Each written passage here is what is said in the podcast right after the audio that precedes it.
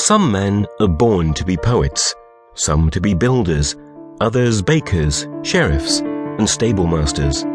But Rowan of Laos was born to be a swordsman, and every fibre of his body seemed to know it. His mastery of the art form was as instinctual as an eagle's drive to soar in the seam of sky between the mountain peaks and the blue canvas above them. And though he was born in utter poverty and orphaned at an age too early to remember his parents, something deep within him always whispered that he was destined for greatness. As a boy, Rowan watched knights duel in the tournaments of Laos, memorizing every stance and move that he and the other boys of the street could practice later with their makeshift wooden swords. By age 12, though he'd never held a real sword, he knew every move of the great fighters, knights like Sir Tarrington, Sir Burke, Sir Borland, and Sir Padruth. Rowan loved sword fighting with a mighty passion yet his chances of ever owning a sword were slim to none. He barely managed to eat, surviving on the handouts of passers-by. As he grew, he eventually found work in one of the city stables, which provided some food and a reasonably dry place to sleep. Though he yearned to be a gallant knight someday and fight in the tournaments, his poverty gave him no hope of becoming anything more than a stable boy. It was a fine horse named Algonquin that finally gave young Rowan of Laos his chance. Rowan was tacking up the stallion on a cool spring morning when Algonquin's owner came to collect his steed. He's a fine animal, sir. Rowan handed the reins over to a tall knight with dark brown eyes and a friendly face, then swiped a tousle of blonde hair from his eyes and wiped a sleeve across his nose. Sir Aldwin smiled. Thank you.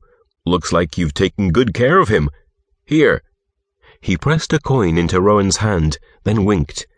Rowan's face lit up. Thank you, sir. He eyed the coin as though he'd been given the world. Then his smile slowly disappeared. Aldwin tilted his head at the strange response. What is it, boy? he asked. Rowan glanced at the splendid sword that hung from Sir Aldwin's belt, then looked up at the knight. I'd like to buy something from you, sir. Rowan's gaze went back to the sword that sparkled in the morning sun, its pommel brilliantly flashing a unique mark he had seen once before.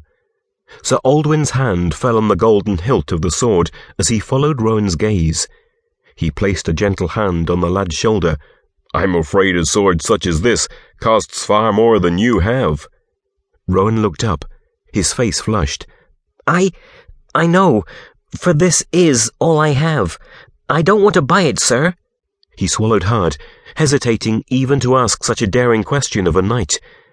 May I buy a chance to hold it for just a moment? Sir Aldwin stared hard at Rowan, stunned at the request. Rowan ducked his head and lowered his gaze. He slowly tucked the coin into a pocket and began to turn away but the beautiful sound of steel sliding on steel touched his ears as Sir Aldwin slowly removed his sword from the scabbard. Rowan lifted his head, turned about, and watched with widened eyes as the slender silver blade made its final exit from its home. Sir Aldwin held the sword across both hands, palms open, and offered it to Rowan. Rowan looked up with absolute hope in his eyes and caught the subtle nod of the knight. His hands quivered as he reached out and touched first the perfect steel of the blade, and then the intricate yet sturdy hilt that bore the load of such a gallant weapon. Slowly, his right hand encircled the grip, and he lifted the weapon. The sword felt good. No, it felt great in his hands, almost as if he'd been reunited with a lost brother. It was weighty, but not as heavy as he'd expected. He held it before himself, wanting to take position and execute a cut. He glanced up at Sir Aldwin. The knight nodded and stepped back. Rowan assumed a perfect middle guard stance, then attacked an invisible enemy with a high to low diagonal cut, followed by a horizontal cut and a quick thrust. He held his final position, and chills flowed from the sword through his arm and up and down his entire body.